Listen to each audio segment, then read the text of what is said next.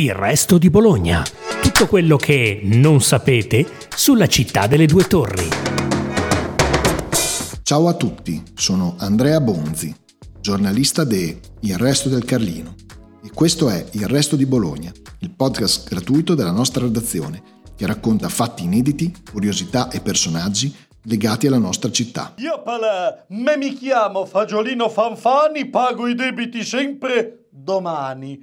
Abiti in via del Pratello che del mondo è il posto più bello. Ho una moglie che si chiama Isabella, mo me la ciam ciam per Brisabella. Ogni tanto trovi il bastone contro chi vuole sempre ragione. Ho un compare, il buon sganapino, anche a lui glu glu glu glu glu glu Piace molto il buon vino, beviamo vino, sbaffiamo maccheroni, siamo bolognesi, siamo amiconi. Eh, a salut fagiulen, ven qua che dago un basen. Mua, mua, mua, mua. In corpo falfiere, eh? si vede che hai baciato basso. Fagiolino, il birichino con la sua cuffia bianca, e Sganapino, con naso lungo e giacca a quadri, ma anche il dottor Balanzone, tipica maschera del folklore bolognese che fa sfoggio del suo latinorum. Sono questi i principali protagonisti dell'arte dei burattini sotto le due torri. Nella nostra città risiede infatti una fra le più antiche tradizioni legate al teatro di figura. I pionieri sono Filippo e Angelo Cuccoli, padre e figlio, celebri per i loro spettacoli in Piazza Maggiore. Così, nel XIX secolo, il mestiere del burattinaio, per antonomasia girovago, diventa stanziale. Un'arte che, in una società in cui siamo tutti incollati a cellulari e schermi, si è evoluta nel tempo ed è ancora oggi in grado di divertire i più piccoli e incuriosire mamme e papà. A raccontarci le gesta di queste teste di legno abbiamo chiamato Riccardo Pazzaglia, maestro da oltre 30 anni, che con Burattini a Bologna porta avanti e divulga nel mondo questa tradizione da preservare. L'anno scorso Riccardo Pazzaglia ha ricevuto il Nettuno d'Oro dei Lions Club Bologna e la Turita d'Argento del nostro comune. Ciao Riccardo! Ciao! Benvenuto al Resto di Bologna. Grazie. Allora, tu sei un vero esperto di burattini, quindi ti chiederei di raccontarci prima di tutto come quest'arte ha messo radici sotto le due torri. Guarda, bisogna andare indietro di un po' di, di annetti perché eh, l'arte che io rappresento è molto molto antica nella nostra città e dobbiamo tirare fuori anche diversi argomenti che hanno eh, caratterizzato proprio non solo la cultura ma anche la società eh, della città turita. E si parla del 1600 in cui abbiamo i primi eh, documenti eh, ris- riscontrati eh, avvenivano già degli spettacoli di burattini in prosa e in musica eh, nelle quattro parti di Bologna. Eh, si parla di una Bologna molto antica, eh, la commedia dell'arte era avviata e insieme al teatro degli attori a caratteri fissi con le maschere note si affiancarono i burattini che addirittura appunto recitavano in prosa e in musica, eh, spettacoli che erano patrocinati eh, dagli anziani della città, quindi dal governo cittadino dell'epoca, eh, una città eh, in cui risiedeva anche un importante intreccio di canali, c'era il porto, eh, quindi eh, era anche un luogo molto comodo per chi recitava, per eh, chi faceva l'attore, il teatrante, per potersi spostare agilmente poi raggiungere altri luoghi della penisola. Ecco, e poi nell'Ottocento c'è un salto di qualità, mi sembra di capire, insomma, per le origini. Beh, sì, eh, esattamente come altrove c'è stata una rivoluzione eh, francese, appunto con una presa della Bastiglia, qui da noi potremmo dire che c'è stata una rivoluzione teatrale eh, ai danni un po' della nobiltà, cioè del teatro di figura collegato alle case nobili che erano le marionette, tant'è che se ne trovano ancora di bellissimi bellissime eh, nel museo di da via Bargellini in strada maggiore, eh, però chi poi la fa da padrone successivamente in quel periodo, cioè alla fine del Settecento per tutto il secolo dell'Ottocento, è appunto l'arte dei burattini, che è un'arte popolare e, e che si, dire, si impone all'attenzione di un pubblico sempre crescente, ecco si può dire. Ecco, a chi, a chi erano rivolti questi spettacoli dove si tenevano Bologna, per esempio? C'erano dei luoghi? Allora, erano rivolti agli adulti, mh, mm, proprio era uno spettacolo perché ricordiamo il periodo, eh, non c'erano ovviamente cinema, televisione, internet, eh, dobbiamo metterci un po' nel mood eh, di, un, di un popolo che non potendosi permettere di andare nei teatri, nei salotti dove si faceva musica, ecco che eh, tutte le rappresentazioni che potessero essere fatte nelle piazze eh, di carattere prettamente popolare e anche a volte un po' coloriti sopra, sopra le righe, ecco che il popolo adulto accorreva. Poi sì, è vero, c'erano i bambini, ma perché il popolo non poteva permettersi la babysitter, la governante, la baglia, eccetera. Per cui eh, una frotta di, eh, così di pubblico eterogeneo mh, onorava gli spettacoli nelle piazze cittadine. E appunto i burattini eh, sono uno spettacolo popolare nate dal popolo e che parlano al popolo. E in quei secoli erano anche una sorta di cronaca eh, di quello che succedeva ma anche di satira eh, politica eh, nel senso che il burattino burattino, eh, il burattinaio, eh, spesso e volentieri prendeva a spunto quello che accadeva normalmente e lo inseriva abilmente anche secondo l'estro eh, della serata eh, in spettacoli che invece portavano argomenti di tutt'altro, di tutt'altro mm. Ascolta, passiamo ai burattini bolognesi. Allora, quelli diciamo così più noti anche insomma, a me che ho una cinquantina d'anni, insomma, mi ricordo che mia nonna me li, eh, insomma, me li fece conoscere, erano eh, Fagiolino e Sganapino, no? che forse sono i personaggi più, più famosi. Che, ehm, che, caratteri hanno e chi, come si sono anche modificati nel tempo? Perché immagino che ci sia un'evoluzione insomma, di questi personaggi. Sì, l'evoluzione, l'evoluzione c'è stata sicuramente eh, perché mh, dalla loro nascita stata eh, come dire, l'attività di tanti burattinai che si sono avvicendati, possiamo dire, nella nostra città fino ai giorni nostri, anche perché proprio questa è una delle peculiarità della tradizione eh, che io rappresento, eh, cioè eh, dalle origini c'è sempre stato qualcuno a Bologna che animava Fagiolini e Sganapino. Fagiolini e Sganapino sono sicuramente tra i personaggi più più importanti perché sono nati direttamente burattini, a differenza di altri che magari vedremo dopo che nascono dal, dal teatro e diventano burattini. Fagiolini e Sganapino io dico sempre che sono le facce di una stessa medaglia e quella medaglia si chiama bolognesità. Loro sono un manifesto eh, di, di tutti i bolognesi eh, popolari eh, nel, nel, nel, tempo e nello spazio eh, della nostra evoluzione e anche loro si sono evoluti.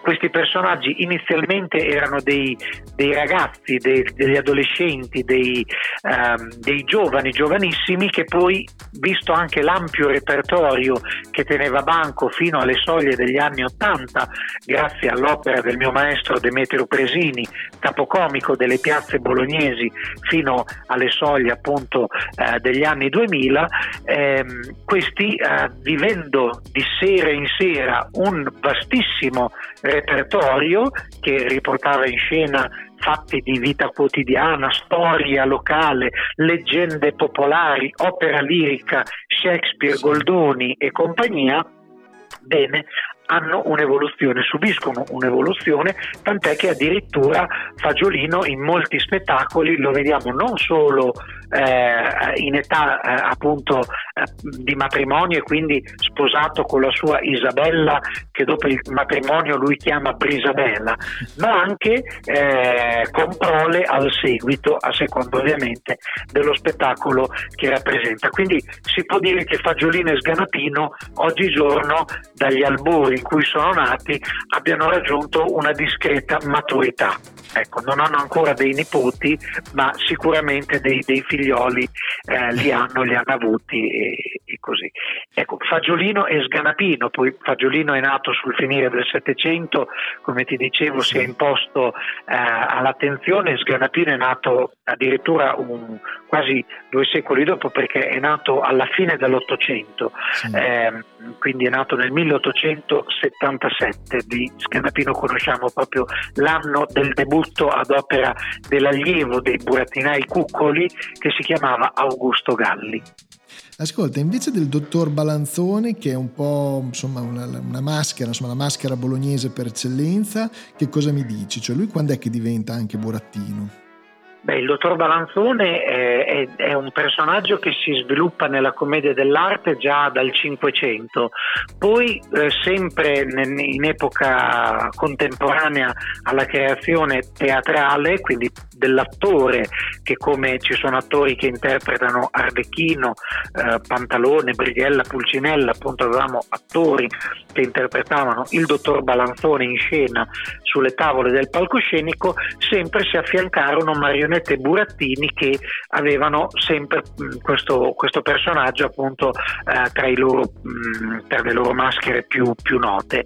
E eh, appunto si caratterizza come burattino ma essendo una maschera più antica dei due precedenti che invece nascono direttamente burattini, Fagiolini e Sganapino, eh, il dottor Balanzone incarna ancora di più eh, due tratti salienti di Bologna, ovvero Bologna la Dotta e Bologna la Grassa, cioè lui rappresenta l'Università di Bologna per eh, specificare la, eh, dire, eh, la, giurisprudenza, tant'è vero che la legge è uguale per tutti e, ed è rappresentata notoriamente da una bilancia sì. Tant'è vero che bilancia in dialetto bolognese si dice balanza, quindi una grossa bilancia, un grosso balanzone, il nome deriva proprio da questo simbolo eh, collegato all'università più antica.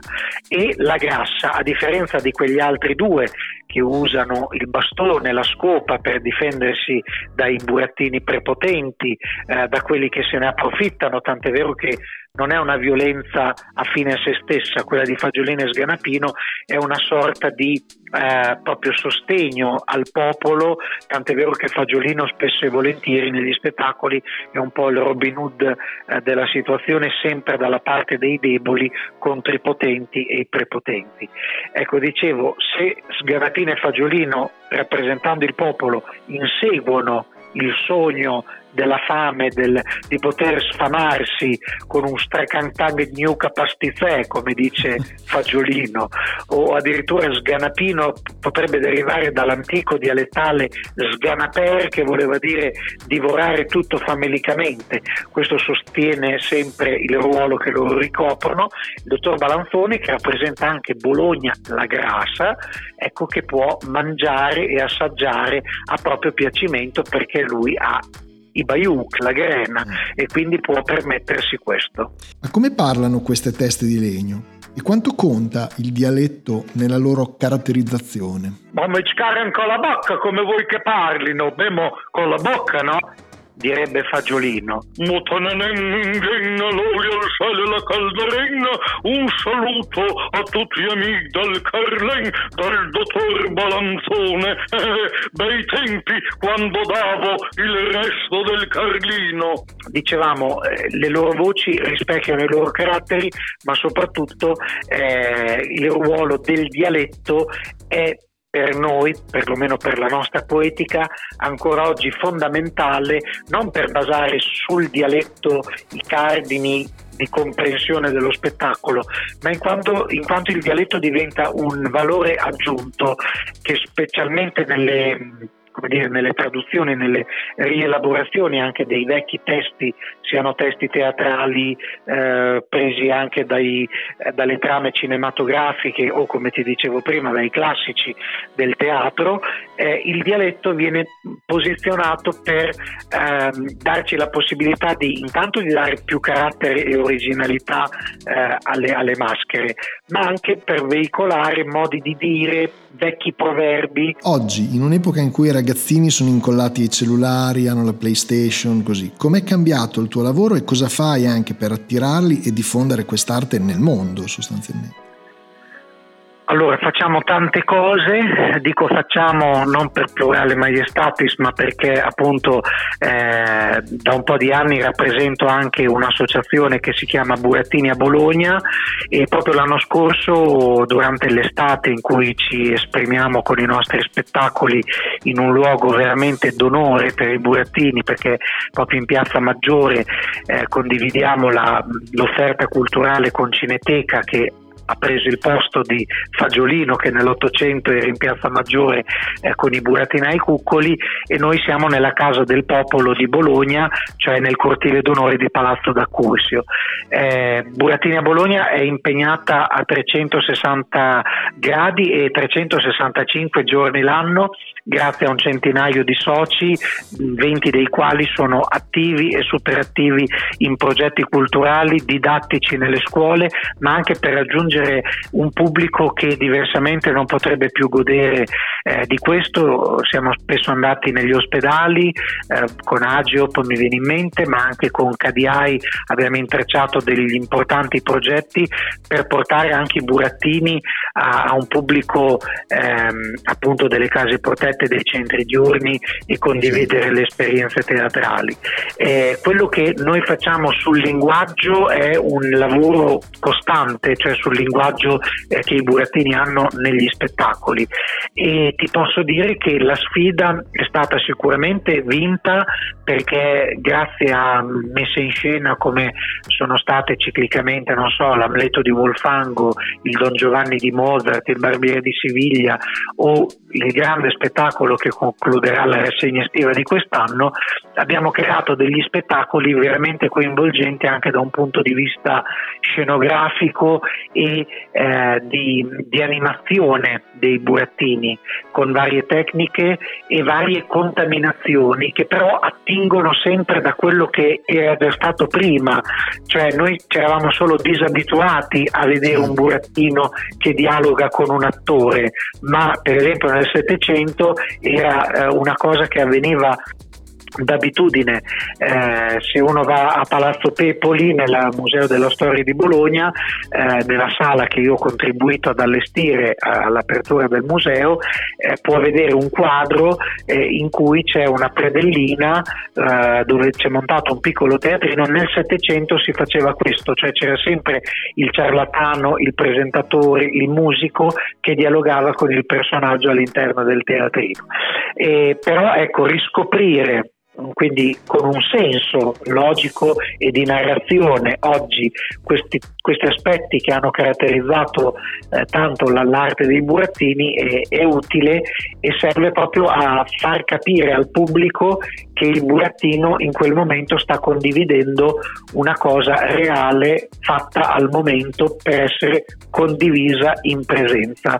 E quindi il pubblico anche dei bambini, anche più piccoli, se giustamente guidato sa poi riconoscere una grande differenza tra uno schermo che ti ripropone una cosa cotta e mangiata che tu scorri, fruisci e, e, fai passare a una cosa che invece sta vivendo in quel momento con te. Io ti ringrazio moltissimo, ti invito a mm, salutare, a fare un saluto ai nostri ascoltatori e poi anche se vuoi a invitarli insomma ai, ai tuoi spettacoli, insomma agli spettacoli della tua associazione ma molto volentieri. Io intanto ringrazio te per questo momento di condivisione che eh, mi fa sempre molto piacere parlare della, della, mia arte, che per me non è un, un, semplice lavoro, ma è una missione che sto portando avanti da oltre 30 anni e, e devo dire che tanto è stato fatto a Bologna tanto si può fare ancora, ma siamo veramente molto contenti eh, di, rius- di, essere riusciti a, a, riportare l'attenzione e a riportare anche il burattino al centro dell'attenzione, ma anche della nostra città, che non è una cosa da poco. Ci stiamo battendo e qui mi sento di sensibilizzare chi ci ascolta anche per il riconoscimento di uno spazio eh, che possa essere come dire, eh, attivo tutto l'anno eh, dove poter portare il nostro progetto. Stiamo infatti lavorando alacremente per un polo culturale eh, del burattino bolognese con il quale siamo già in contatto con fondazioni, con l'amministrazione comunale e speriamo si concretizzi presto, ma sicuramente avremo bisogno eh, di uno dei protagonisti più grandi della nostra missione che è il pubblico e che sono ovviamente tutti loro invitati a trovarci eh, su burattiniabologna.it quindi a scoprire l'associazione e come si è articolata nel tempo. Ovviamente l'associazione contiene anche i burattini di Riccardo che sono ormai diventati il brand di costruzione dei burattini che io intaglio eh, ancora nel banco che mi eh, aveva ceduto Demetrio Presini alla sua dipartita e di venirci a trovare sicuramente nel nostro, eh, nel nostro luogo estivo eh, da giugno a settembre e di, di, visitarci, di iscriversi alla newsletter e di, tenere, di stare in contatto con Fagiolini e Sgarapino. Ecco. Bene, io ti ringrazio moltissimo e ti saluto, è stato un piacere. A saluto anche a me che sono Sgarapin, grazie!